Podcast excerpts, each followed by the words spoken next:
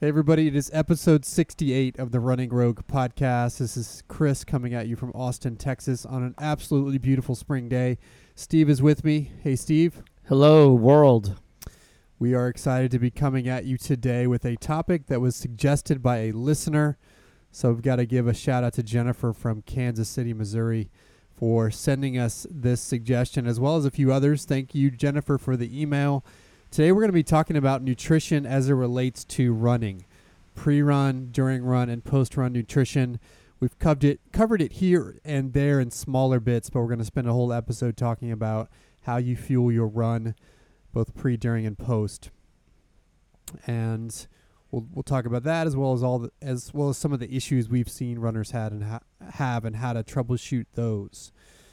As we always do, though, we've got some intro topics. The first, Steve, I have to just make a comment about some feedback that we received on the last episode, episode 67, Keeping It Real with Colleen Quigley. We got a little bit of feedback that we, you know, went overboard on being fanboys. on Yeah, we being fanboys. definitely- kind of got called out from some of the rogues about being fanboys. And for that, I have zero apologies. Yeah, I'm like guilty. Guilty. I don't think it affected our questions, though, right? We still got a good interview out of it. But no, yes. I don't think so. I mean, I'm not ashamed. I'm not ashamed. right. Me neither. I'm totally not ashamed. And if you haven't listened to ex- episode 67, I would say stop right now, go back and listen to that one, then get to this one because Colleen was awesome. All right. So let's talk. We got some current events or a current event, and then we're going to do some predictions for track season because we're about to run into the spring and summer track season and it's not a global championship year, so there's going to be some kind of different twists this summer for every athlete, but we thought we'd give some predictions to look out for in the upcoming track season.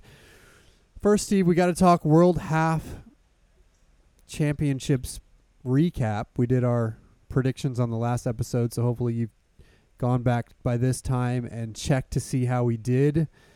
We accurately guessed the men's winner and that Geoffrey Kamworor got it done with the three-peat. But we were we were off on the men's or on the U.S. men's side because Leonard Korir DNF'd, which is a Yeah, that was a surprise. I shock. mean, that's that's a shocker given that he's pretty much killed every race we've seen him run in the last 18 months. But overall, as we look at this one, it was a really interesting day. It's kind of a loop course. The wind was was howling, you know, at times gusting up to 18, 20 miles per hour. And so the first part of the race, they were a little bit more conservative. As a result, they came through, the men came through 15K in a 62 minute pace, basically. So relatively slow for some of these guys as a result of kind of looking at each other and trying to see who would take it amidst the wind and so forth. But then after 15K, it was a track meet. it was crazy aided a little bit by tailwinds and some slight and a slight downhill finish. Kamworor pulled away and just absolutely demolished 15k to 20k. I think he split 1301, That's just mind boggling. which is a solid 5k on the track. Not just solid, a world class 5k on the track. Uh, how many Americans have gone that Yeah. on the track? Like three? so so he basically ran 410 per mile from mile 9 to the finish over the final 4 miles of so of the race and ended up beating who was basically everybody's consensus kind of second place pick from the beginning Abra- Abraham Cheroben who was about 20 seconds back of him by the time he finished an unbelievable finish from Kamworor we expected him to have a good day but to see him close like that is pretty damn impressive. What do you think? Yeah, I mean, the way he accelerates is just, it, you know, they, the one area that you can tell that an at, when an athlete can accelerate that fast, that quickly in the middle of a race, you know, we, we see we've seen Mo Farah do it at the end of a 5K or a 10K, but he very rarely does those kinds of shifts or, or surges as they call it in the middle of a race. But I think Cam Kamworor may be the best surger ever, and he got it from cross country. Uh, he's he he just when he makes a move, um, he's extremely hard to stay with. Now he hasn't seen the successes on the track that we would like to see from him, but now he's got a marathon major win. He's got now a three-peat on the world half.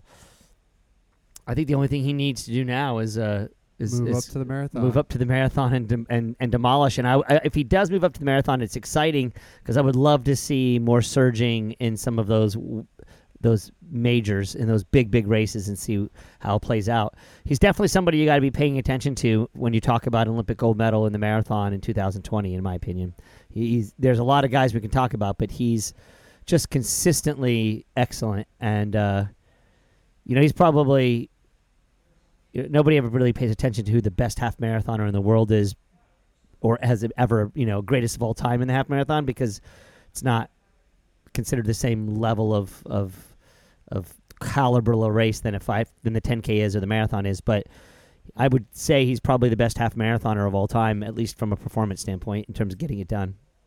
Yeah, three-time world half champion now. It'll be interesting to see what he does this summer if he chooses to go to the track or he continues to stay on the roads. On the American side, as we mentioned, it's weird the Korir DNF'd. I didn't really see anything after on why. Steve, I don't know if you did.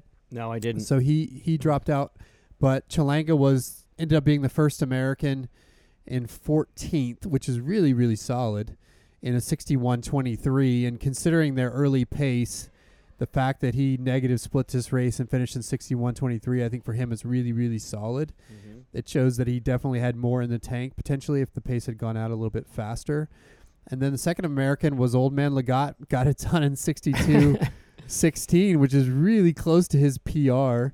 You know, he was still about a minute back of that record, Masters record he was going for potentially, but given the way this race dawdled early and with the conditions, there was no way he was going to get the record given how the race went out. But to finish still in 62 16, basically even splits for him, really, really solid. Got to give props to Lagat. Yeah, I mean eh, that's a great race. That's awesome.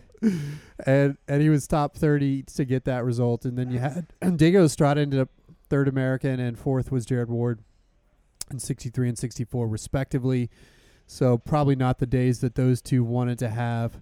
But I would say overall solid from those four Americans, and then just weird that Korir dropped out. But given how much he's been racing recently, maybe that's not a surprise either. On the women's side, the big news was the favorite went down, didn't get didn't win. She got second. Jeb Jepkosgei ended up second, but there was a women's only world record for the half by Gudeta from Ethiopia. It's kind of weird that they have these designations. Jepkosgei owns the world record in a mixed race in 64 and change, but Gudeta was was the first to uh, to run l- you know that low in the 66s for women's only race. She ended up 66-11, beating the pre- previous record owned by Lorna Kiplagat by 14 seconds. And Jepkosgei kind of faded and then came back to get second, beating Pauline Kamulu from, I believe, Eritrea in 66 56. So she ended up two seconds ahead of third place. This race also kind of went out similarly to the men, kind of dawdled for the first 14k. I say dawdled, I shouldn't really say that. It was it was fast, but slower than their potential for that first 14k, and then Gudeta just went with it and pretty much gapped the field from there to end up with that 43 second win. So I don't know, not much to talk about there on the women's side, Steve. I mean, it's it's odd that Jepkosgei didn't have it on the day, but But she I- hasn't won I- a national. I mean, she's She ran won this incredibly fast time, and yeah, I think that the I think that the way that that race went out pretty much was going to make. I it didn't guarantee she wasn't going to win. It just meant that the playing field was leveled when she had run 30 seconds faster or more than that, right? Than Right. the entire field. So, you know, once you slow down, it creates a dip, bit of a different. It gives everybody a little bit of a chance. We, my dad used to say that when I was in high school.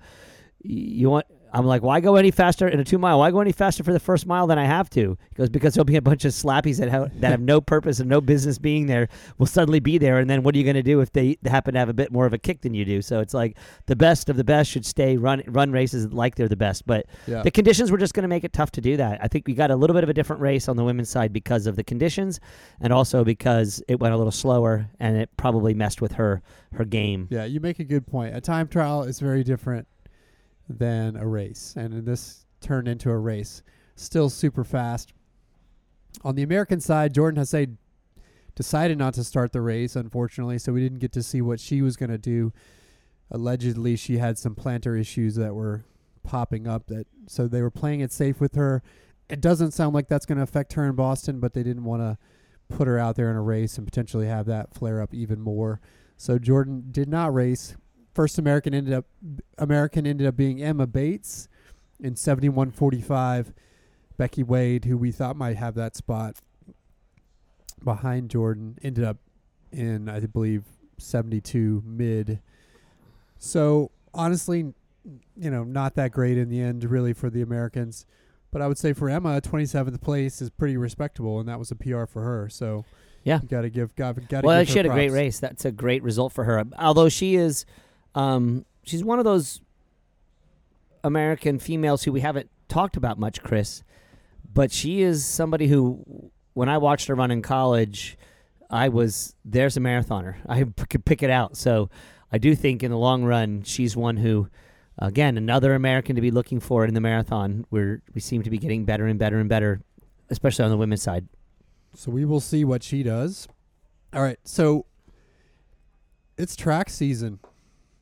Steve, I was just at Whole Foods grabbing lunch, and I noticed several very fit-looking people walking around. Yeah, the uni- downtown Whole Foods pretty much always has ha- Very has a as attractive fit people, but it's a little people, bit different. Yeah, wearing university garb. We- Exactly. I saw a, a, a what looked like a Georgia sprinter and a UW sprinter rolling around getting lunch at Whole Foods, which signaled to me that it's Texas Relays weekend here in Austin, which basically kicks off summer track season here.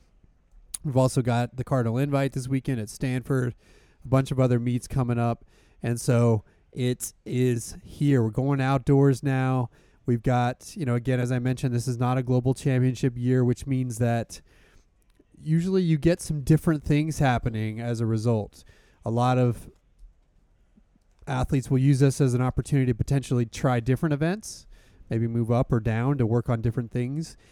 Or you'll see athletes chase records because they don't have to worry about racing so much. You might also see some athletes choosing to do more time in Europe than they would normally do it. So we're going to have some interesting things coming, but I thought it'd be fun, Steve, to throw out some predictions Mm-hmm. from us, at least for U.S. athletes coming up for this summer summer track season, just to be you know maybe a little bit provocative and hopefully clairvoyant about what is going to be coming. So I've got three to make, Steve.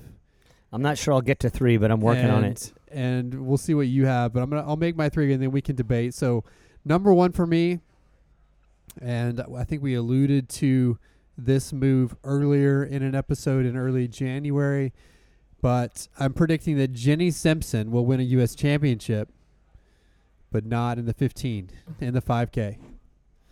She she That's has a said bold she's- prediction. She has said she's going to play up a little bit this year potentially, and so I'm predicting that she actually runs the 5K at U.S. champs, maybe doubles, but actually wins, beats Rowbury, beats Houlihan, I don't think Rowbury will even be there. maybe not. I think she's working on another, getting a little bun, Pursuit. a little bun in the oven. Oh I yeah, think that's to- right. Oh, think that's, that's right. what. and That's right. It may already have be done. I'm not sure, Yeah, but yeah.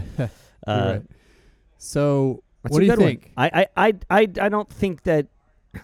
I do think it would be very, very interesting to see if Jenny could do it. We know from her history she was an amazing steeplechaser. She comes from a strength background. Although it's interesting that Emma Coburn left Mark Wetmore and Heather Burroughs the, a year ago because she they felt like they weren't doing enough strength work. Um, so you know, it, it could that be a bit of a problem for Jenny? I don't know, but I just don't know how you can make that bold a prediction because I basically think that Shelby Houlihan is a better right now is a better 1500 meter runner and a better 3000 meter runner and a better 5k runner than Jenny Simpson is. So I think it's a bold, bold, bold statement, um, and I think you're going to fail on that one. I don't think it's going to happen. I think Fair I think enough. I think if I'll do uh, this one can count or not count since I'm a little underserved. Is it, it- this is not stretching out too far, but I think that Shelby Houlihan will win the 5,000 meter win for the women at the U.S. Championships, and I think she'll also run.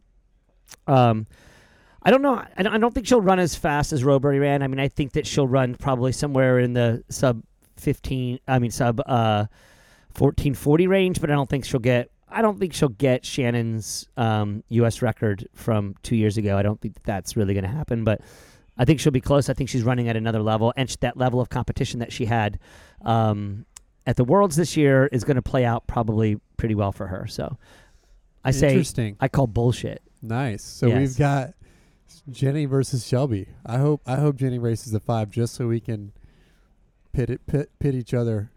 Yeah, we should. I mean, and, and then you think about, you know, I mean, Marielle is probably going to be rounding into shape perfect well, and you know whether she'll run the ten or the five, or probably run both.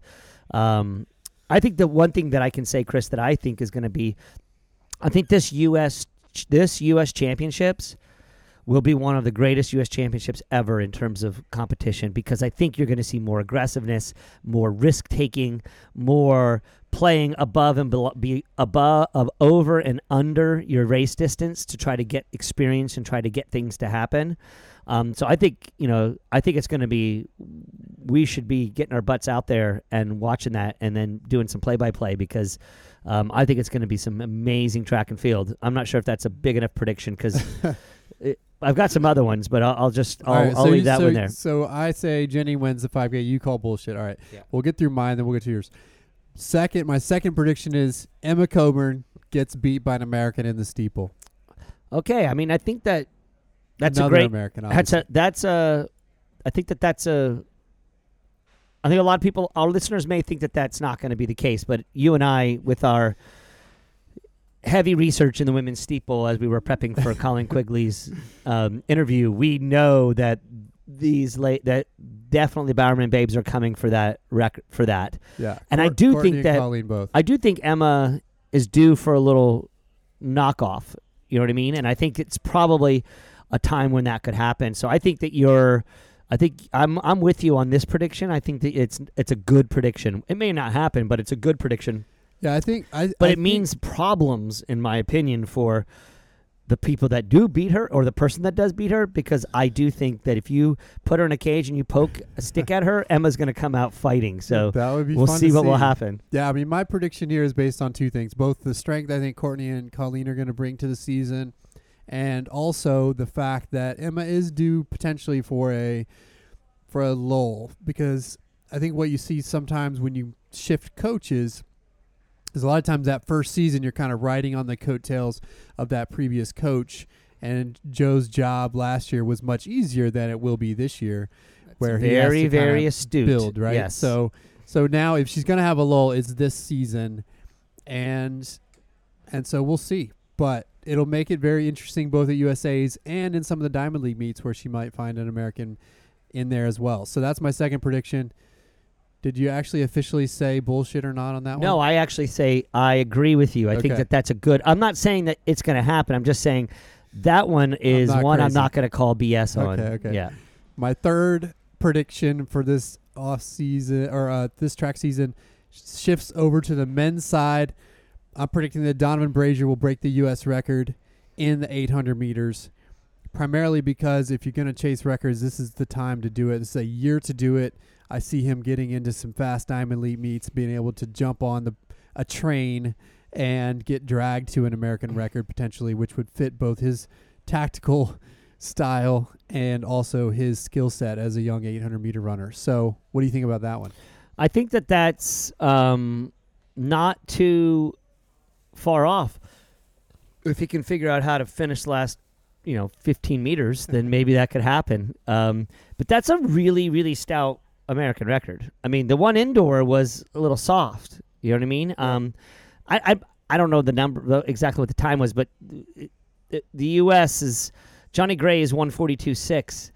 That's like it's like approaching world record, and I think Donavan's a year or two away from the outdoor world American record. I think Okay. he's so I'm not saying complete and utter bullshit. I think as opposed to the Jenny Ray Jenny one. If and if you get that right, you're gonna you're gonna be able to you're gonna be able to lord that over me for a long time. But I think Donavan is going to be in that position, but I think it's going to take a while. I think it's just not it's not going to happen um, right away. I think it's going to be not this year, but uh, some other year. Okay. So, you agree with me on one and you're calling bullshit essentially on the other two. Yep. What do you got, Steve? All right. So the first one I have is um, starting off with uh, where you started with your N, I'm going to go to the 800, but I'm going to go to the women's eight, and I'm going to say that an American is going to break that American is going to break the American record, Jearl Miles Clark's American record in of 156.4 in the 800. So I'm not sure if I'm going to call it on Ajeé or if I'm going to say it's going to be Raevyn or I'm going to say, but I think that the women's 800 now has gotten so stacked that that it is we have seen and we've seen now what it takes. You have to go sub two minutes to make a final at the U.S. Championships. I mean, I think I'm not saying it's going to happen at the U.S. Championships. I just think this year is a year where they will be less focused on what happens from a race per, for what happens from a race perspective and a little more focused on what happens in terms of time. And I think some American, probably Ajay Wilson, will break the 800 meter world record. I mean, 800 meter American record. I don't think they're ready for the East African doper 800 record that's still on the books. That's absolutely ridiculous and should not be there. But um, get the American record. They have to beat Jearl, Mi- Jearl Miles Clark's 156.4, so 156.39. And uh, And Ajeé was close to it last she year. 157. So, But that is and she's done 156, 157, 158 repeatedly, back and forth and back and forth. that is a big. It's still a big step. But for our listeners, just so they know, a half a second in the 800 meters is a long way. And um, it might sound like small potatoes, but Joe Miles Clark is probably the greatest women's 800 meter runner. I mean, I think Ajeé now is on the on the cusp there because of her global titles. But Jearl Miles Clark for a long, long time was known as the best Amer- women's 800 meter runner. So it'd be nice for Ajeé to get that record, and or if it's Raevyn who gets it, her t- her training partner, and that training group now is just stacked with amazing 800 meter talent.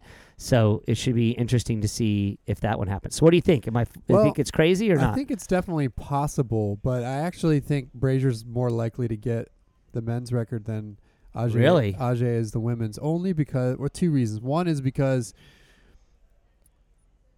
Brazier will, I think, have the ability to follow and get the American record because there's enough gap between him and the top top 800 meter runners in the world.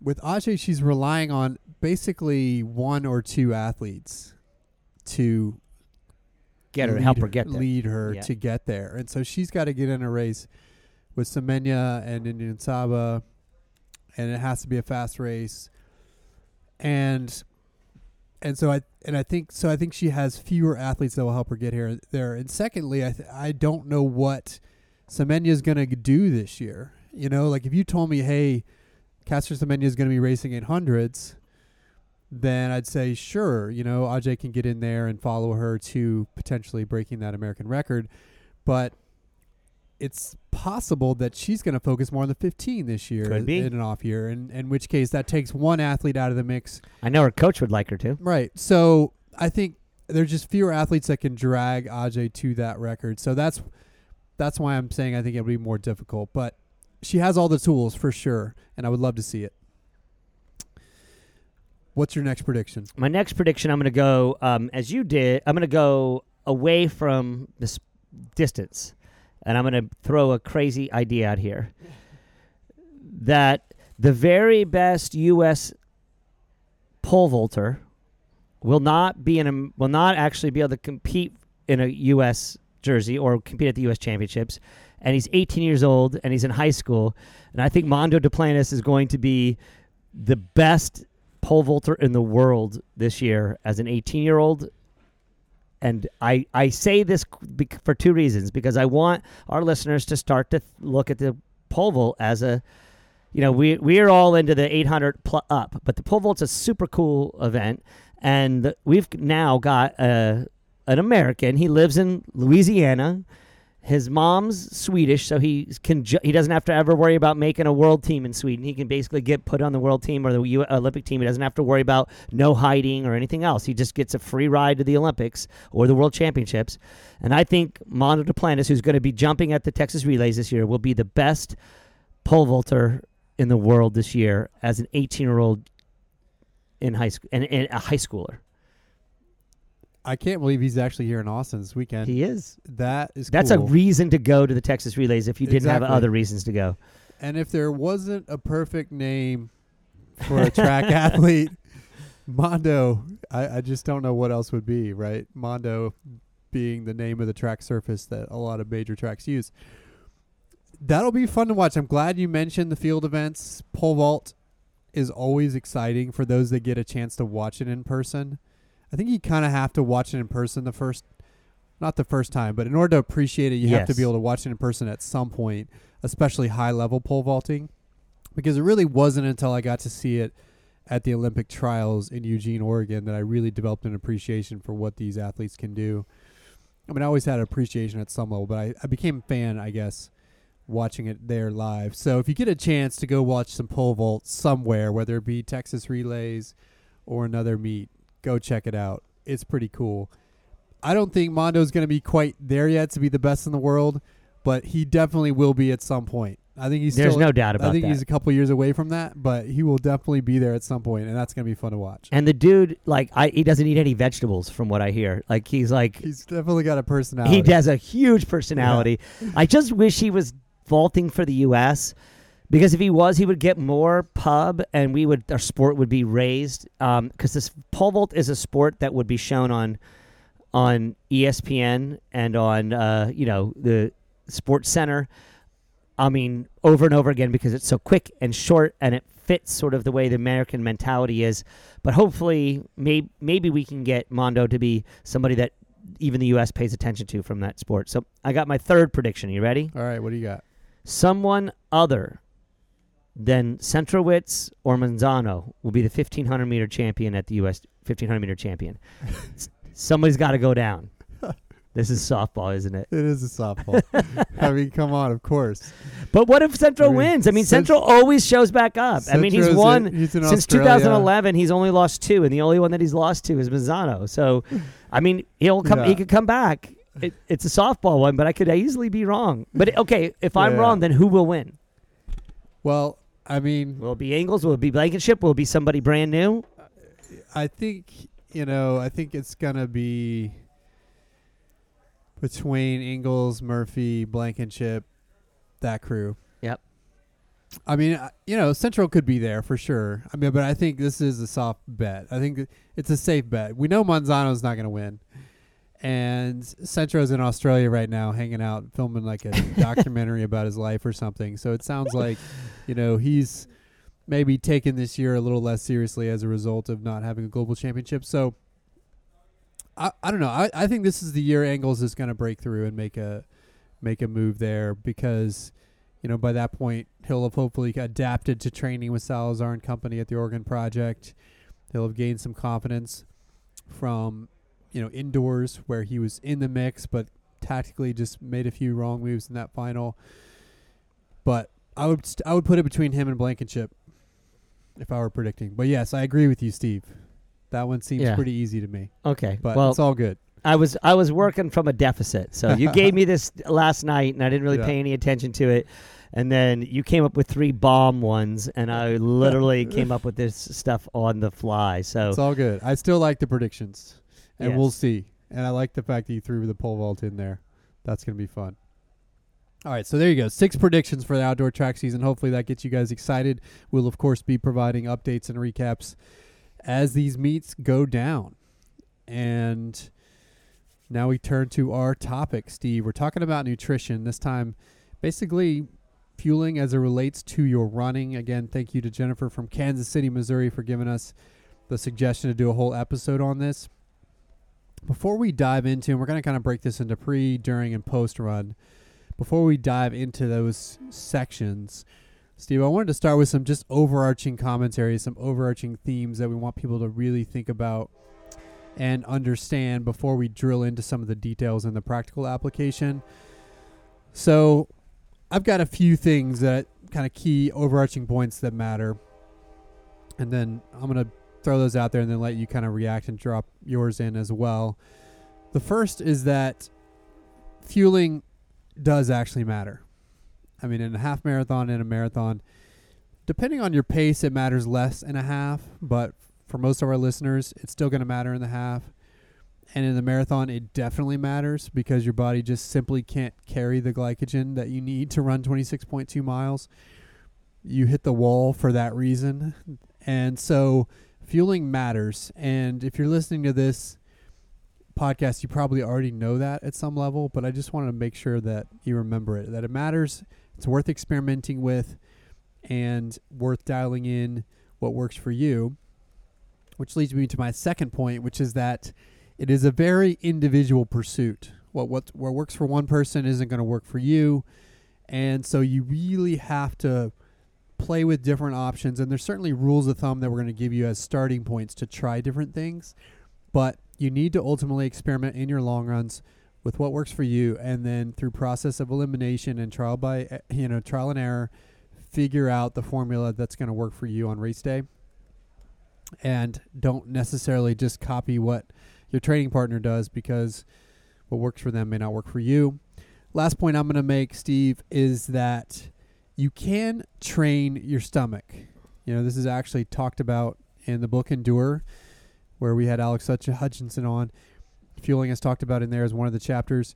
But you can train your stomach to accept more carbs. You know, this is a big part of what trail runners do is basically and triathletes teaching their stomach to accept more carbs over a given period because when you first start training, you're not going to be able to accept as many without stomach issues.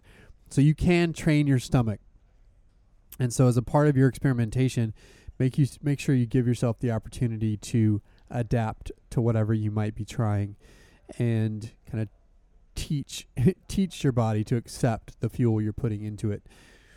So with that as my preamble, Steve, what do you have to add? Any commentary on that? No, just that. I mean, I, we don't have the science to this yet. Well, th- it's probably out there in some way, shape, or form. But the key thing is two hours, right? There's a sort of number there where your body starts to. Everybody's body basically runs out of glycogen around that time, and that, that that's not based on specific. Everybody has a little bit of a different play with that, but in my experience working with athletes for a long time, everybody seems to be doing just fine, even if they don't take fuel until they get to the two hour mark, and then they just fall. It falls off the face of the planet. So, um, the other thing that I think is really, really key to think about from a global perspective, on top of it, is, is that um, you can't escape it. Like you just have. You, anybody even who's thinking about they see this topic and they're like, oh, this doesn't apply to me. I don't even worry about that stuff. I don't even play with it. If you're running a marathon, it's unescapable. You you are going to have to do this. And sort of reiterating the thing that you said, but um, and finally, the last thing I said, we'll talk a lot more about this in detail, but think outside the box. When you're thinking about your nutrition, everybody just thinks they have to go and get a gel. But there's a lot of other things, that we'll be talking about this specifically, but don't just use the fact that you can't handle gel as an excuse to not be taking fuel. Um, and we'll talk a lot more about that in detail. But generally, Chris, I guess that's sort of the overview thing to me that yep. I would look at.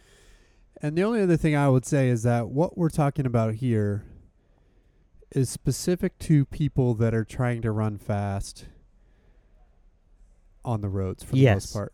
I mean, this, you know, because when you're when you're trying to get a PR in a marathon or a half marathon, you are running at a pace where your body is burning fast fuel. you know, you're not in fat burning mode like if you're doing a hundred mile trail race, exactly. for example. So we're talking about situations where you're burning fast fuel, and in which case the science is still strong that says, look, if you're going to be running fast and at those paces where you're trying to PR for the half or the full, you need to take in carbs in order to optimize your training. And certainly there are those who are, quote, fat adapted who might be able to do it a little bit differently. And we're going to talk a little bit about that as we get into it. But for the most part, the fat adaptive fueling works more for those that are running slower and longer. And so this conversation really is more specific to those that are running fast, trying to PR over the half and marathon distance. All right. So as we jump in, Steve, let's talk. We've got three chapters of this. We're going to talk pre run, during run, and post run. Pre run and and by the way, I also want to make sure this com- conversation incorporates hydration as well. So we're going to be talking about hydration as well, though emphasizing the more food elements. Hydration is also an important part of this mix. So pre-run, I want to talk about basic kind of protocols that we would recommend, and then also I want to talk a little bit about carbo loading on the back half because I know people are going to have questions about that.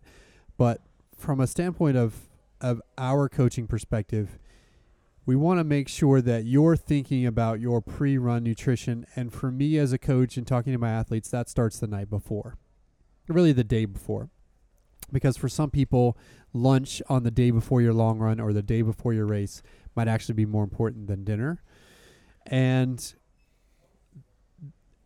and there's this mythology out there and again we'll talk about carbo loading more in a second but there's this mythology that you have to quote carbo load in order to have a good long run or have a good race. And for the vast majority of people it's not either physically possible or practical to truly carbo load the way you would have to in order to get benefits from it. So our recommendation as a, as it relates to pre-run fueling is that you eat, you know, a solid amount of food, but a relatively normal amount of food with a relatively normal mix of food for you. You know, we talked about this a little bit with Megan O'Hare when we had her on talking about performance nutrition, but it's, you know, if if you don't eat pasta regularly, don't eat pasta the day before a long run or the day before a race because that's probably going to mess with you. Eat the things you are comfortable with and familiar with personally, I tend to probably skew just slightly more complex carb heavy in the day before a long run or a race, but not in any crazy way, and certainly not adding things that I would normally eat. I don't typically eat pasta, so I don't usually eat pasta before a long run, but I will eat rice, and so I might do rice and chicken the day before a long run or a race.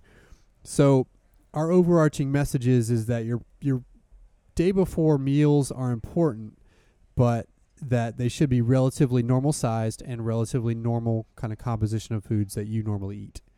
Yes. I mean, basically, anybody that's trying to carbo load without doing it, without having paid attention to the last month, Chris, I mean, basically, if you're going to carbo load effectively, you need to be planning a month out in order to do it really right. The one thing I can guarantee you is a very, very large stool. It's pretty much going to happen no matter what.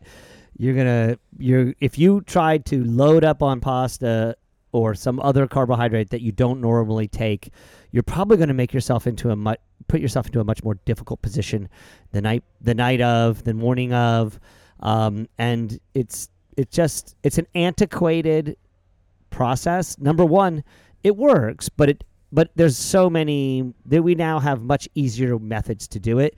It was done by athletes back in the 70s and the 80s when they didn't have this ready fuel that they could take in the context of the race. And so before they would have to drink defizz Coke or do other kinds of things. That was Frank Shorter won an Olympic silver medal, which should have been a gold medal, an Olympic gold medal, basically on defizz Coke, and um, which is pretty much what's in a gel pack or a, a, a, pack of power gel or a pack of GU, right? I mean, it's the same basic high, high fructose corn right, syrup. high fructose corn syrup, different vehicle. Right. So, but those car- those folks who did do the carbo loading were planning way far out in advance. They did it many, they did it time and time again to try to dial in the specific details, and so yeah. And myth and, number one: yeah. carbo loading doesn't work unless it, it, we've even tested it, Chris. You well, were part unless, of a yeah. Unless you're doing it in specific ways, there's there's two carbo loading protocols that science has confirmed actually can work. One of them was used kind of back in the Frank Shorter days, where they would basically not eat carbs for about three days, four days maybe, about a week before the race. So starting about a week out, they would deplete their glycogen stores by not eating carbs for a period of time. And then after that, they would kind of load up on carbs beyond that depletion stage in order to have your body really accept more than it normally would carry in terms of glycogen.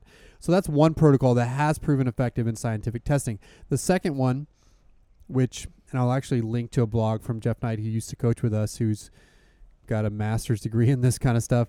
He, he, also talked about a secondary protocol which is as effective but just different whereas where you simply for a period of about 5 or 6 days in that final week would overdo your carb intake for every single day of those five days to the point where you would actually be counting grams of carbs. I did it for a week before Martian, the Martian Marathon back in, I think that was 2014 or 2015. And it was insane the amount of carbohydrate I was eating.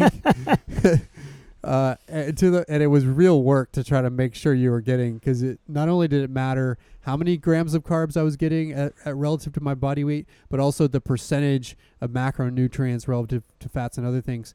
So I was having to look at all that, tracking in an app. It was crazy and complex, and I, you know, I don't know if it helped me or not ultimately because it was a hot day that day, and we can't really we can't really know. I mean, I it didn't hurt me, I don't think, but I'm not sure if it helped me. So so basically, there's two protocols that we know work from science, but they're very, very strange.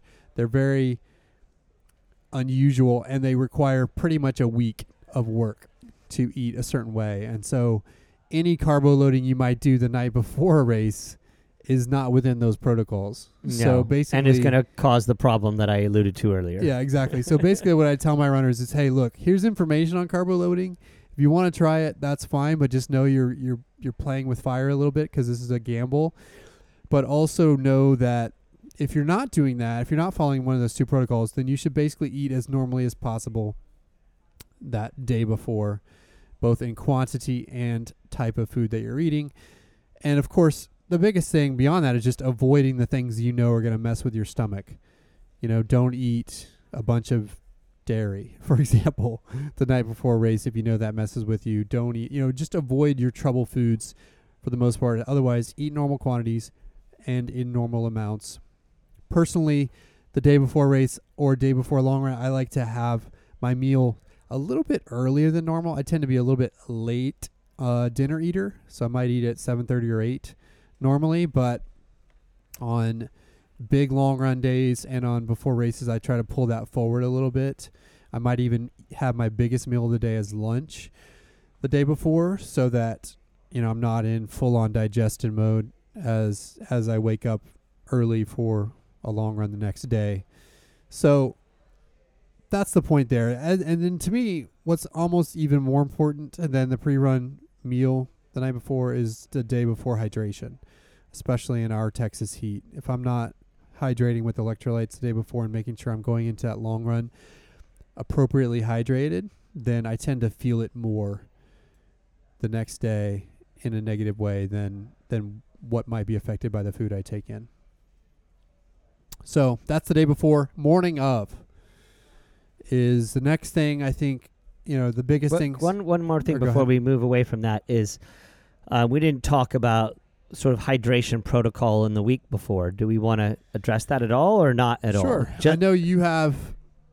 You kind of have an approach there, so talk about it. Yeah, it's not. It. I've adjusted it. I continue to adjust it because I think most of the folks that I have do it do not do it correctly, even though I try to give them explicit instructions.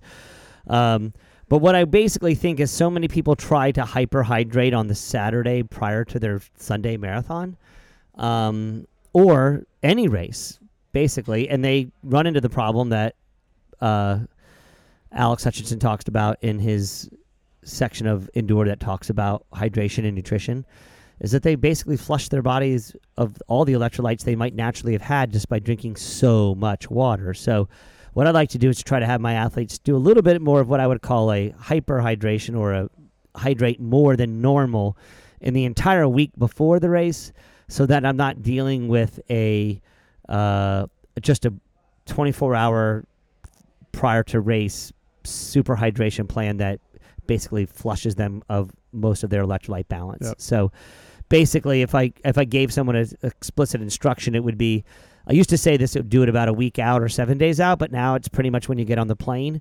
Is just make sure that you have a bottle of water next to you and that you're hydrating with water consistently throughout that time frame and not just in the last you know 12 hours 24 hours prior to the race because the, if you start doing that 36 or 48 hours prior to the race then your body's going to start to tell you if you're missing something from a electrolyte balance and you'll want more salt or you'll want a little more sweet or you'll want some other thing. And your body's doing what it naturally does which is just to find it tells you to it starts to crave the thing it needs the most and um, but in a 24 hour window of time you know both nerves and um, sort of the hand and mouth disease that I've seen so many athletes have right before races because they're nervous. They have to do something with their them their bodies. They just make poor choices, and so all I'll say, but I just want to reiterate and say that just try to be consistent and not overdo your hot water and your hydration prior to the race, even though you do need it, Chris. Yep. You know, and there to me, it's all about watching your urine. I've talked about urine color here before on the show, but you don't want to have crystal clear urine because that means you're probably overdoing it on the water intake and not getting enough electrolytes with that. You want that very, very faintly yellow urine, and certainly you don't want it too yellow, which means you're not getting enough of either. So, watch your urine color. I'm obsessed with my urine color, Steve. It's weird.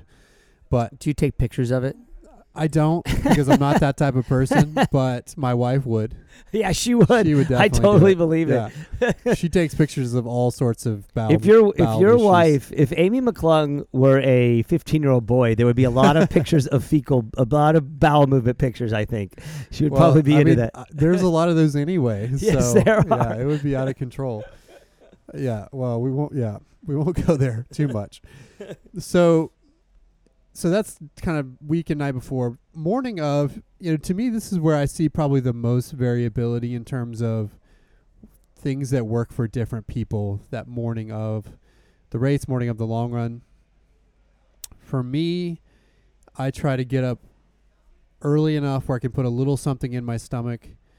You know, right away. I'll I'll kind of have whatever I'm going to eat prepped. You know, it's not a lot of calories, probably two to three hundred calories of something that I'll take somewhere between an hour and an hour and a half before my long run or race. For me, that can come in the form of dry cereal. Could come in the form of a bagel with a little bit of peanut butter. Could could could sometimes come in the form of a banana, depending on the planning I've done. So a little something far enough out because that does for me a couple things. One, it, it kind of makes my stomach happy. Two, it also gets the bowels moving so I can hopefully have, you know, some activity before I actually have to start. And, you know, and then of course I'll pair that with some something usually with electrolytes in it as well to kind of continue my pre-run hydration. I also take by UCAN before, which we'll talk about in a second, which is mer- which is more of an in-run tool. But I know that there are some people that don't eat before they run and they have success with that. Some people might just do coffee to get the bowels moving and clear their stomach.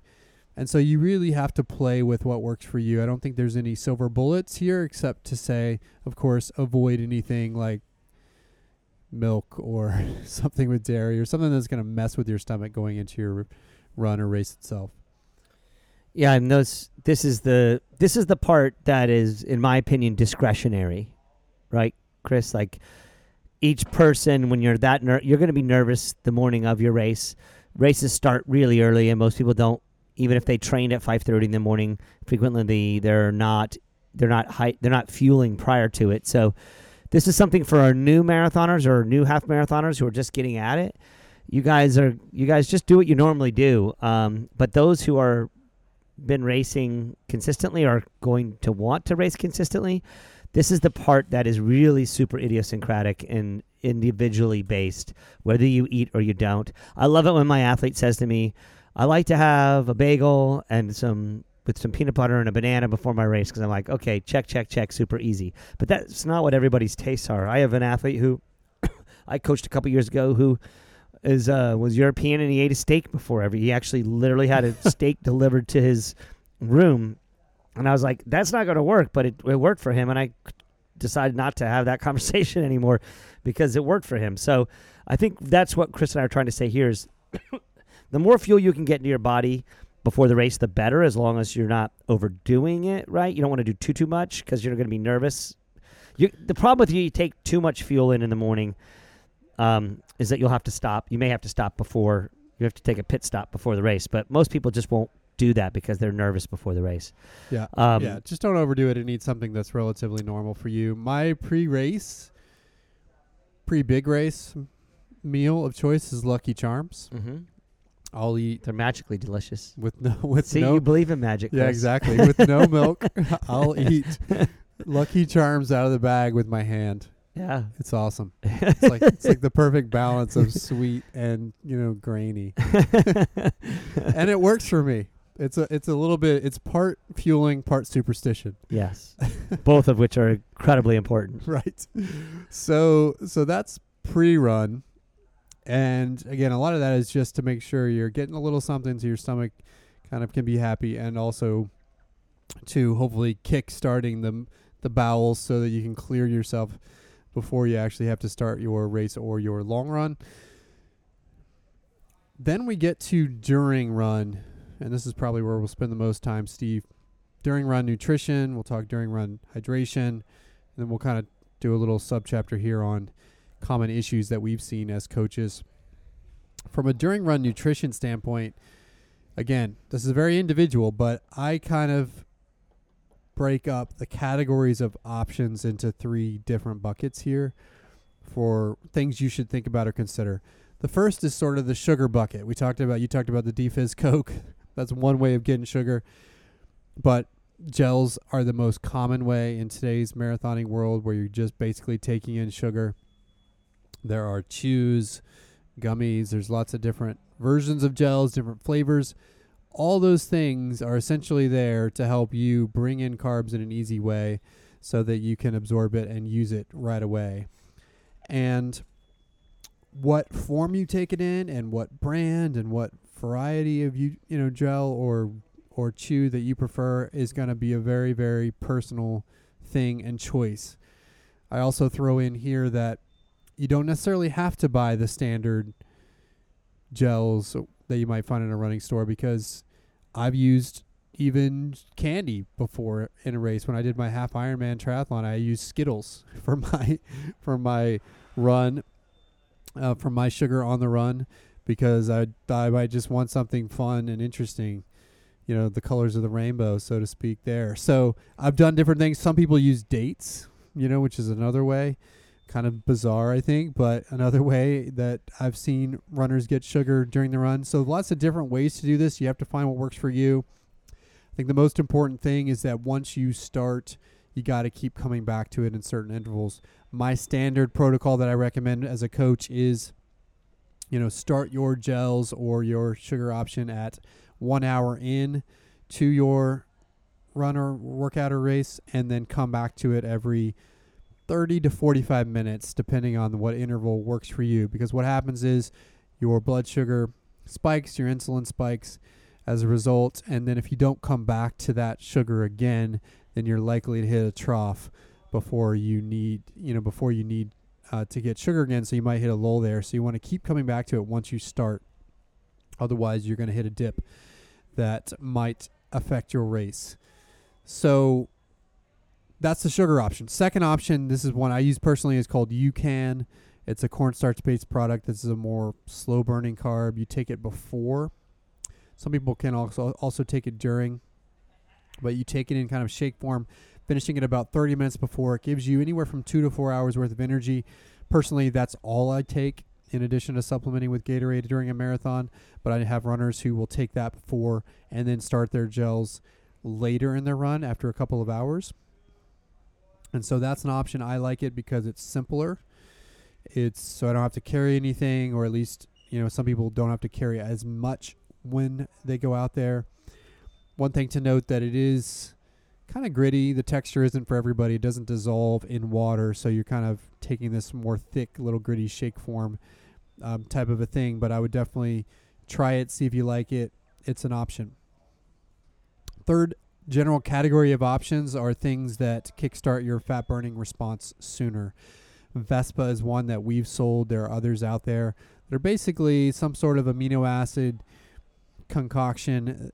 In the case of Vespa, it's amino acid and beeswax and some different things that basically kickstart your fat burning stores sooner so that you're digging into those fat stores versus having to rely only on the glycogen that you have in your cells. Vespa is something that really works for a lot of people, but it doesn't necessarily work for everybody. That's something you also take before, and then with Vespa, you would take something else about halfway through. So, those are the three basic categories, but you have to kind of pick and choose what works for you and try different things. the other thing I'll say about that before I let you jump in here, Steve, is that generally I recommend that you not start supplementing with one of those options until you're over two hours in your long run or you're over two hours in your race because ideally you want to make your body more efficient first at burning the fuel on your body before you start supplementing supplementing because as you say that two hour threshold is kind of the magic point where you start needing more so i'll stop there steve what do you what are your thoughts I got a couple things just to add to it. I mean, it's pretty. Uh, it- what you just described is, you know, bulletproof. It- That's that's the basics. Some other things that I've run into. Um, I'm going to leave the issues for that next topic that we're going to talk about in a minute. But a few things that I've run into are, um, I found some people, especially the folks that come from the ultra world and then move back to the to the to the marathon world. They get so used to eating real food in the context of their race. Um, and they have a real hard time once they've sort of hit that real food threshold of like a, a peanut butter and jelly sandwich or um, you know some there's a whole variety of different foods if you go to a trail race typically you run into a basic what i call the buffet table where you can eat anything you want to um, but people who do a savory option or a non-sweet option and they, they it works for them in ultras when they come back to running marathons they just can't find anything that works for them. And what i have found is that the world of baby food has exploded Mm, in epic proportions. And there are so many great options from a baby food perspective. And they're packaged now like gels are. Um, usually a little bit bigger and sort of a, a larger size but that just means you don't have to tear the, the top of it off multiple times. So that's another thing for those of you who have sensitive stomachs or can't handle sugar another thing to look at go down your baby food aisle especially if you haven't don't have kids or you haven't had kids and it's been a while you will be absolutely amazed at what's available on that aisle in the grocery store and how many different varieties of food that you can have from cauliflower to sweet potatoes to to completely savory to sweet a wide variety it's not just applesauce anymore chris there's Well, so many even, different and even choices Clif has basically their own version of adult baby food right that's not called baby food as well Right. So that's Good- another point. piece of the puzzle that some people may want to look into that that works for them. I have a few folks who just can't do the sugar that way. Um, another thing is to realize that if you're taking your fuel and your gel, you still need to try to take in water, Chris. You know, we'll, we'll probably maybe talk about this, but Yep. one of the things that I found so many times after an athlete has had a poor race that they will say, I was supplementing my gels with Gatorade and it was going Gatorade and gel, and they either they get too much sugar in their system and they, they get really sick, and then I can adjust that. But they don't drink water, and water is so crucial and critical to everything that happens from a metabolize to me- from the body metabolizing all this fuel that's going into the body. You can, in the context of the race itself, if you haven't overhydrated prior to the race, you cannot drink too much water during the run. Uh, even if you stopped at nearly every water stop. And none of you are going to do that because you're trying to run fast and it's hard to get to every water stop. But be sure that you're consistently hitting the aid stations for water in between whatever you know sugar or fueling that you're doing. Water is not a fuel, but it's absolutely crucial and essential to the process of getting that fuel to work for you.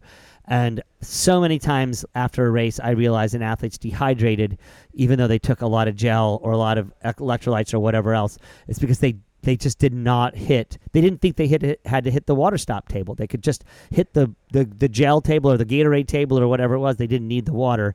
Water is as, as essential, if not more important, than almost anything else that you take on the race course. So, Chris, those are the two things I would add. I um, I have a I have a I have a little bit of a different protocol in the way that I have my athletes fuel during the race. Um, but it basically just follows two basic tracks. Did you eat breakfast? Did you not eat breakfast? Because those people who don't eat breakfast or don't and don't take a UCAN, they've got to fuel before an hour, or because they're not they're not going they're gonna have a real problem. And so I'll get them on what I call the 30 minute cycle, and they'll just take a gel every 30 minutes. Sometimes that's a real problem for athletes. So what I'll say is. Um, for my faster athletes, I can usually say that they can go every four to five miles, and my slower athletes, then I'll say you know every three to four miles. So because sometimes people aren't tracking that thirty minute time frame, they're looking at their pace per mile. So you know the way these geeky meters work and the way that everybody gets dialed into those paces, sometimes that can be a problem. But um, so that's non-breakfast is every thirty minutes or every you know four miles or so. And then those who do eat breakfast, Chris, I start like you do about I start at ten miles, um, and then they do they do if their stomach can handle fuel, we do ten, we do fifteen, we do twenty, and we take an extra along the route. Um, if their stomachs can't take the sugar very much, we do ten, we do sixteen, and we hold on to one more for emergency at the end. So those are the protocols that I've used. Um, but again, those are just my general talking points. Uh, I do dial it in individually with each one of my athletes to be sure that they tell me what's worked for them and what hasn't worked for them, and then what kind of other things we need to do. Yep, that makes sense. On the hydration side, I completely agree. Got to hydrate early and often. There was an inter- interesting study that Alex Hutchinson actually recently referenced on Twitter where basically prior to I think it was 90 minutes or under 90 minutes of an effort, then it's okay to drink to thirst, meaning, you know, drink when your body's kind of giving you that cue. Once you go beyond 90 minutes, you actually have to kind of preempt that cue because you're going to create deficits that you may not be able to catch up to, especially depending on the conditions. So it's just a case for you know, kind of early and often. You don't want to overdo it, but you want to make sure you're hydrating early. With electrolytes, to me, is the important thing. And for some people, Gatorade is going to work for you if, if, if you don't have a problem with the sugar. But for others, especially in warm climates, you may need to consider supplementing with salt tabs or other vehicles for delivering salt.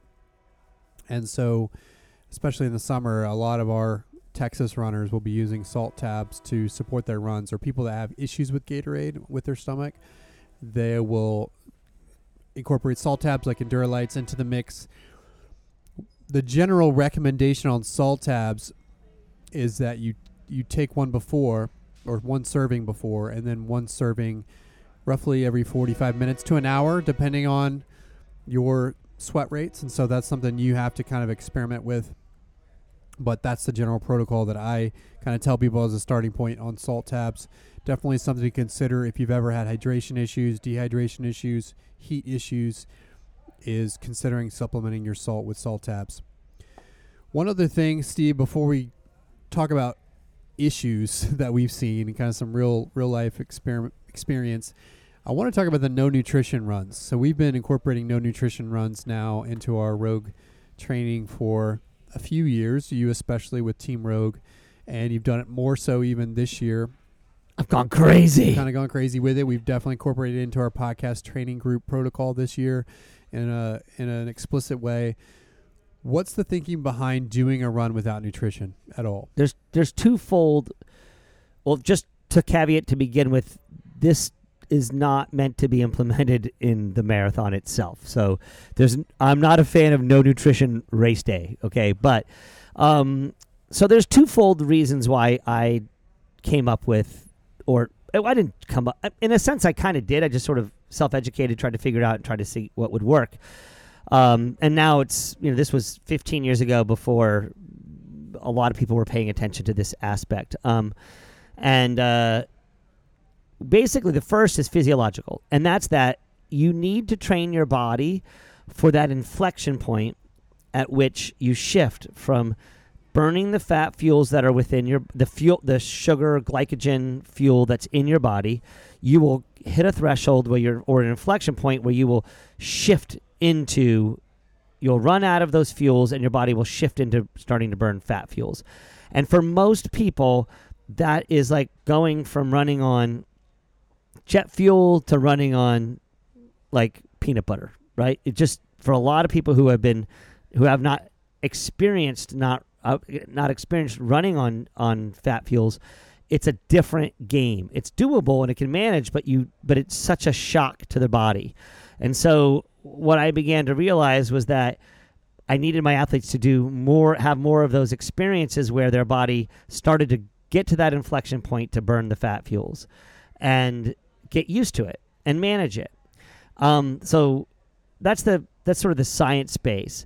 The there's another piece to this, which is the psychological piece, which is when that happens, which is natural, normal for your body to shift into fat fuel, because no one ever practiced it and never did it.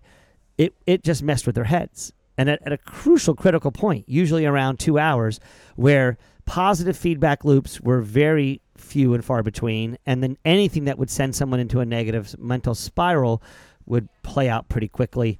And there was it was very hard to catch them. The only way I could get they would get caught is if they took a f- fuel with some caffeine or a little bit of sugar.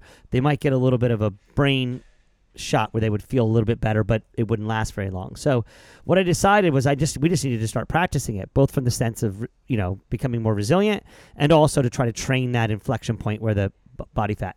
While we were after we'd done this and implemented it non-scientifically for probably four or five years, we had an opportunity to go to the University of Texas's sports science department, their exercise physiology department, and we got to sit down with Dr. Eddie Coyle, um, who had basically created his own his own fuel and had um, and we were talking to him about the various ways that we could apply with our with our training programs scientific principles like where where a VO2 max test might be valuable where different things might be valuable. And we got into the discussion of nutrition and he basically just absolutely shat on our idea of doing non-nutrition runs. From his perspective it was your body needs fuel. Why would you ever go without it especially if it's readily available? And what i asked him was have you ever run a marathon and um, he, his answer was no, and that's fine and dandy. He, does, he didn't have to run a marathon. He's a sports scientist. And then I said, and, and, and who are you testing in your lab? And he's testing people in his lab who are six minute milers, you know, at the slowest. Those are the only people that he was testing. He was testing super elite out, athletes that were elite.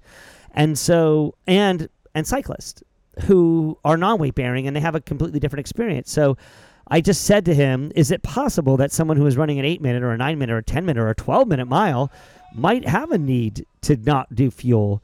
And his statement was, I don't have any science to back that up, but it makes some, it's got some common sense, you know, so there's some common sense to that. And I, I understand why he might say that as well, why he wouldn't back it necessarily. But it was that moment where I was just like, no, we're onto something, and I don't need the science to tell me that. I just know that we're onto something. Um, so it was with great pleasure that I read you know, Endure, where he talks about many different folks who are doing this. You know, another person, John Schrupp, who's been on this, has been preaching the non-nutrition run and also preaching a, a different protocol with it, more along the lines what, what Alex Hutchinson does, which is he basically suggests the night before a long run to do a hard, fast 5K, 10K workout, a VO2 max t- workout to guarantee that you've burned out some of that glycogen. Don't eat any fuel, anything that that after you finish that run. Wake up the next morning, and do your long run with no nutrition. And I do think that that's probably the most appropriate way to implement a non nutrition run. I just haven't sprung that little difficult section onto my athletes who would probably bulk a little bit more. I'm I'm I'm just trying to do a soft entry maybe here. We could do it after Zilker relays in, in We could. September. I mean, also just so other people know, my non-nutrition run is a no-joke non-nutrition run. I've now built up to Thirty miles. we go to 30 miles where I guarantee that the athlete has gone over that point, ex- very far over that two hour window of time. It's either 30 miles or four hours, whichever comes first, by the way. I don't have my athletes who run 10 or 11 minute miles running five hour runs. I don't do that. But um, so that's sort of where I came to with this non nutrition. Of course, anybody that's running a spring marathon, that's not going to be implementable. But um, we think it works. We'll see our results this spring in terms of how much better we get performances and how much of a difference this makes. You know, I'm probably guessing, Chris, we're going to get a one to two percent increase in performance from implementing this protocol. I mean, that would be the op. That would be Yep. the optimum. But for anybody that wants to know what a one or two percent or even a three percent benefit would look like, run the math on that from a minute, from a seconds perspective, and it it could play the difference between ninety seconds to two minutes of difference in somebody's marathon, which could be pretty huge. For you, it's also a mental thing, right? Correct. Trying to basically show people that hey, if you can run 24 or 30 miles on no nutrition, then holy shit, what can you do in the race itself? So that's a piece of it too. This time, I think we had three of them in the in the programming. If Three I'm- or four. Three or four. Well, we have a fourth for those coming in the So who run not- later so than you're not- Boston. you're not doing it every week, but you know every month or I'd say once a month out, out from about four months out. I would say optimally I would do about four of these. mixing that in with fueled runs. And if people are wanting to experiment with this in their own training, the key there's a couple things to note. One is that you don't eat anything that morning either. So no breakfast. You wake up, you're in a fasted state. You stay in a fasted state. You can do coffee, you can do water, but nothing with calories or sugar in it until after the run. Now some people think, "Whoa, well, you know, that's going to be harder not having breakfast than go and then going and doing a fasted run." It actually makes it easier, shockingly, as I've experienced a few times doing no nutrition 30 milers because basically if you eat something, you spike your insulin, your body's expecting something else soon enough, and you don't give it to it for four hours, and then it gets really grumpy. So if you don't eat, then it stays in that fasted state from your sleep, and it actually makes the run a little bit more easy, but still difficult. But basically, you're training your body's ability to burn its own fat stores. Right. In addition to doing other runs where you're training your body to burn fuel efficiently.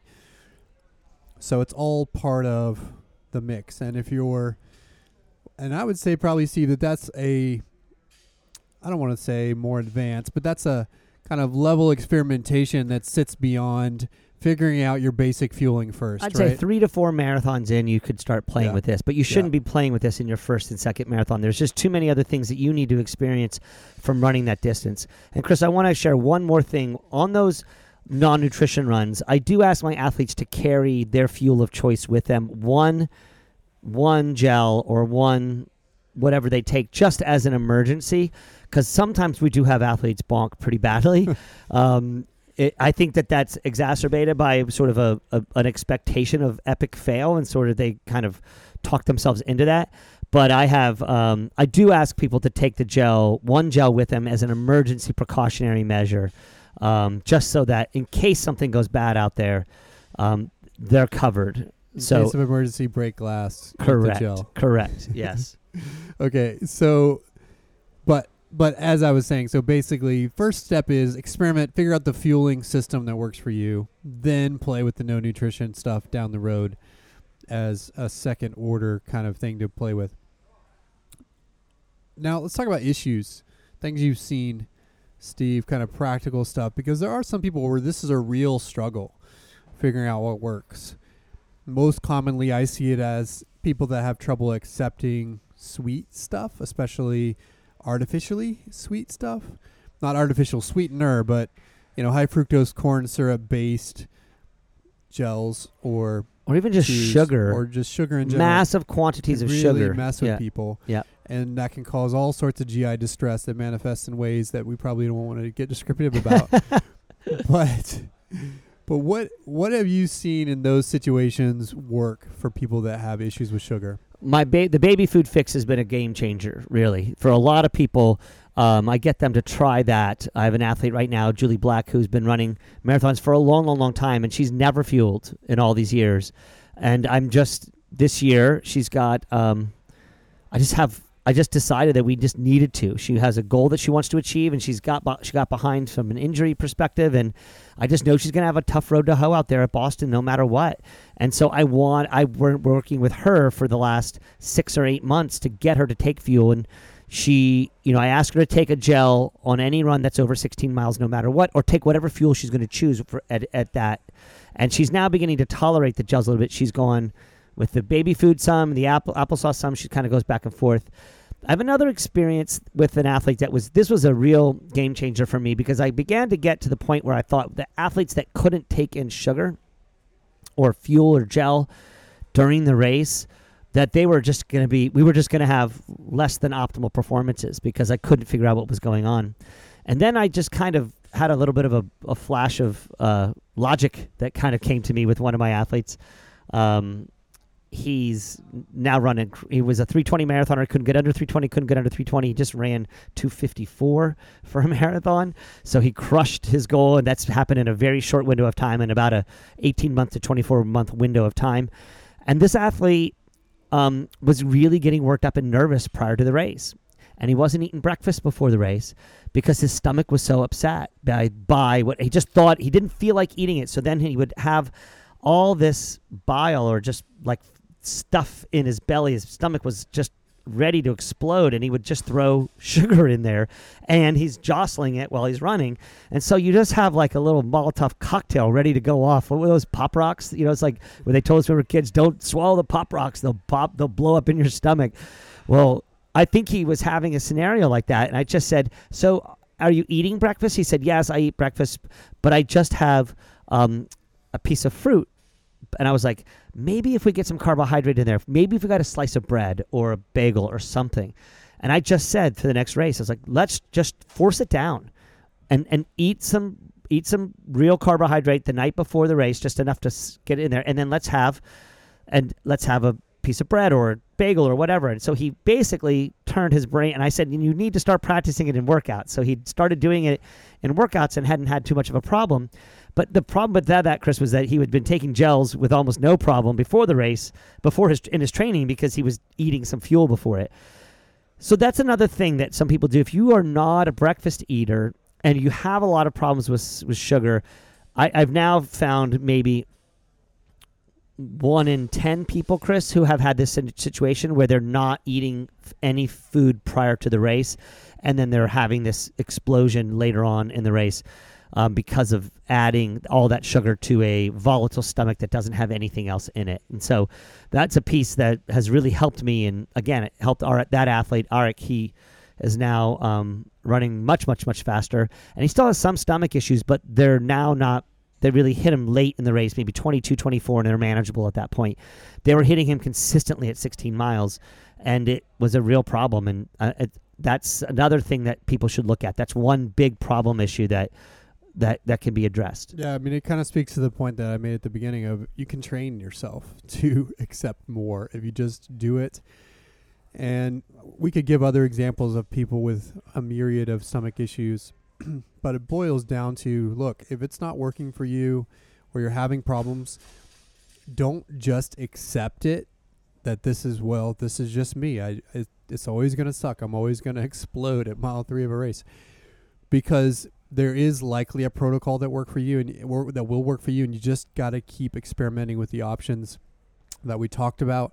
You know this is a situation where you can walk into a running store and most of the sales associates you're going to run into are probably runners themselves. They're going to have really good working knowledge of the options that they carry and and then just buy a bunch of things and try it over a period of five six seven eight weeks and kind of do it by process of elimination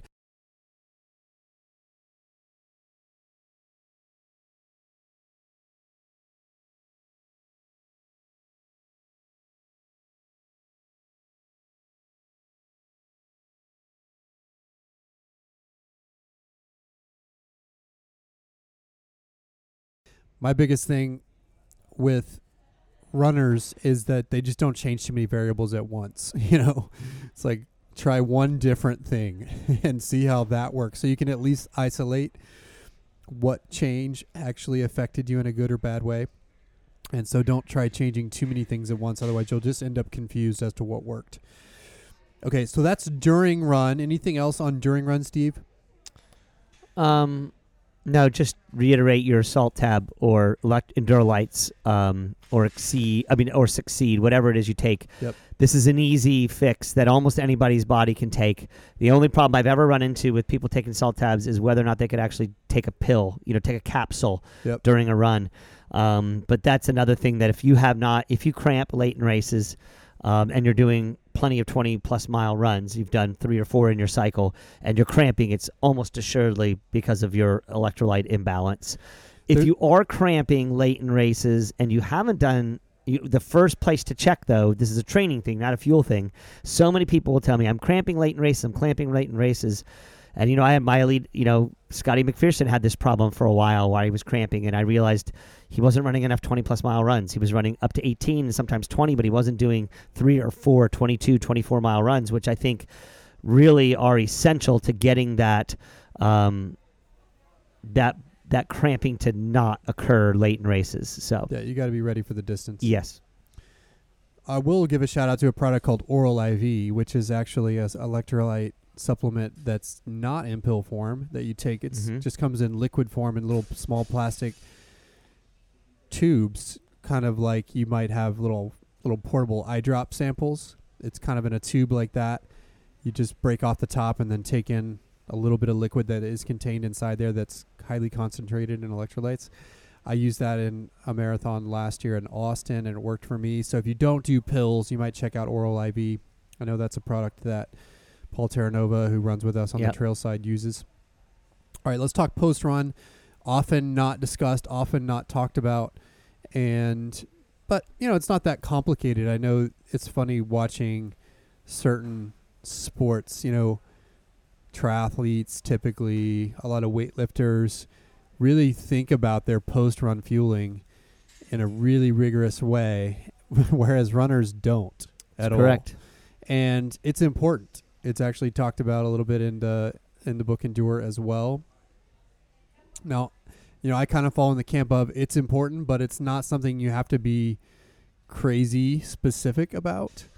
You know, you can get really specific in the science on the percentage of carbs versus fat and proteins you should be having in your meal within X minutes after your long run and all that stuff, you know, probably has a scientific basis, but for me I kind of keep it relatively simple and I just tell people have to have a good sized balanced meal within an hour of their long run because there is a window when you finish where your body's kind of in the mode of it's more receptive to take taking in refueling in terms of refueling your glycogen stores, but it's also in this mode of being more accepting to taking in the building blocks to rebuild your muscles that you've torn down during your long run. And so you have a window there. It might be, you know, up to an hour and a half, 2 hours, but generally I say, you know, the rule is within an hour get a good balanced meal in. It doesn't have to be super specific on carbs, fat, protein. There are, percentages you can read out about there, but if you just get a meal that has all three of those things in it, you're going to be fine. Pair that with the proper hydration to get back to fully hydrated. You know, for me, the barrier, as I as I said earlier, was just looking at my pee color. It's like I want to be make sure I'm peeing relatively quickly after my long run, and then I get that urine color back to faint yellow from dark yellow as quickly as I possibly can because that's a part of giving your muscles the building blocks to repair themselves after your workout. Breakfast tacos. Perfect. The perfect the perfect post uh, long run fuel. Egg, bacon, tortilla. You those of you who don't live in Austin don't know what I'm talking about, but uh, it's got it all, but you it's can got it all. choose your correct. choose your magic there, but just get a meal in because it is important. It does help kickstart that re- recovery process and should make your runs in the subsequent days better. And also, Chris, you know, we uh, one one thing I would also argue, I would like to not argue because I'm a, a lover of this particular thing, but right after your long run, you probably should wait about it at least 30 minutes to an hour and make sure you hydrate and take and refuel and everything else before you have your first beer.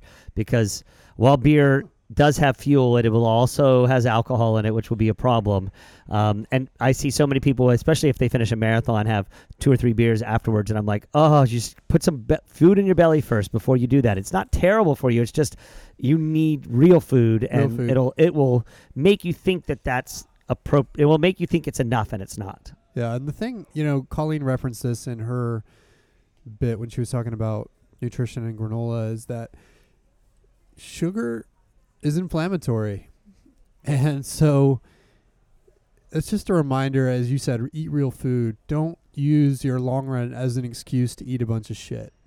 And certainly there are days where we do that. I'm guilty as charged on that, where I might see, you know, cookies or cake or something and just want to pound that stuff right after. But just know that when you're doing that, you're taking in something that's going to be inflammatory. So try to get real whole foods in a balanced mix of carbs, proteins, and fats within an hour or so of your long run, and you will be better off for it. So there we go. Now that is thinking about fueling from start to finish. And hopefully, it gives you some tips that you hadn't heard of to optimize some of your training and your long runs.